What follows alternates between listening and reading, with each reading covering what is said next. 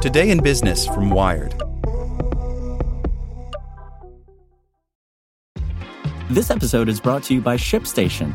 You know, some things take a lot of work, like sending little robots to far off distant planets. And just as that's challenging, so too is running a successful e commerce business, especially when there's so much to do. So I want to introduce you all to ShipStation.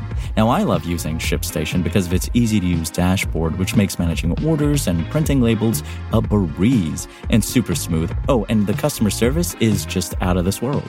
It's exactly what you need to help grow your business. Sign up for your free 60-day trial at shipstation.com slash technews. That's shipstation.com slash technews. The new Super Beets Heart Chews Advanced is now supercharged with CoQ10. Support your healthy CoQ10 levels and blood pressure with two chews a day. Visit RadioBeets, B-E-E-T-S dot com and save 15% with promo code DEAL. Welcome to the spoken edition of Wired. Airbnb starts to play nice with cities. The short term rental startup has settled lawsuits with Boston and Miami, agreeing to turn over data officials say they need to police the industry. By Paris Martineau. Since 2016, Airbnb has sued more than a half dozen U.S. cities and other government agencies over local ordinances regulating the short term rental industry and holding companies liable for ensuring the rentals comply with the law. It's become so common that many local government officials in popular tourist destinations looking to crack down on illicit short term rentals have grown to expect it. Recent actions signal things might be changing. Airbnb settled its lawsuit with the city of Boston on Thursday in a surprising about face, agreeing to turn over twice monthly user data reports to the city, proactively police listings or face a per unit penalty, and even audit its own enforcement efforts. The settlement followed nearly a year of allegations, injunctions, and appeals in objection to those very requirements. Airbnb sued Boston in federal court in November, a few months after the city enacted an ordinance aimed at discouraging hosts from transforming homes and apartments into de facto hotels. The ordinance required that hosts register with the city, restricted short term rentals to properties where the owner is present, and required short term rental platforms like Airbnb to remove illegal listings and share information with local officials for enforcement purposes. It was the latter two provisions that Airbnb objected to, alleging the requirements were both unconstitutional and technologically infeasible. The company has similar arguments in other lawsuits, including against Miami and Palm Beach, Florida. But the provisions of Thursday's settlement are largely similar to those in the city's June 2018 ordinance. Most importantly, this shows that cities do have the authority to impose platform liability for booking those listings. Boston City Councilor Michelle Wu told Wired. Other cities will certainly be affected. It's one of many recent moves that suggest the company is moving to put some of its litigation behind it.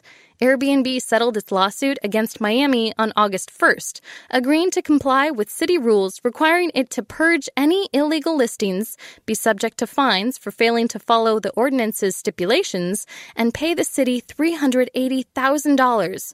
The city says this lump sum payment is to cover its legal fees from Airbnb's frivolous lawsuit. Airbnb says the payment's purpose is open ended. In May, Airbnb agreed to turn over data in response to subpoena requests from New York City officials, including partially anonymized host and reservation data on more than 17,000 listings after years of hostilities and multiple ongoing lawsuits. Still, details from Airbnb's Boston settlement suggest the company is particularly concerned with how playing nice, or at least less aggressively, will affect its bottom line, especially in a market that is only growing more saturated with competitors. The settlement agreement includes multiple provisions aimed at ensuring so called fairness across platforms, which give Airbnb the power to ensure that the city is regulating its competitors, like Expedia, which owns HomeAway and VRBO, Booking Holdings, and TripAdvisor, as aggressively as Airbnb. The agreement requires that the city begin negotiating similar agreements with Airbnb's competitors immediately, and that it give Airbnb a copy of any agreement it enters into with one of its rivals so Airbnb can contest any provisions that it finds unfair. We are proud that we have forged this comprehensive solution with the city and look forward to working with our community to make them aware of their role within this new framework, said Airbnb's Northeast Press Secretary Liz DeBold Fusco. Want to learn how you can make smarter decisions with your money? Well, I've got the podcast for you. I'm Sean Pyles, and I host NerdWallet's Smart Money Podcast. Our show features our team of nerds, personal finance experts in credit cards, banking, investing, and more. And they'll help you make the most of your money while cutting through the clutter and misinformation in today's world of personal finance.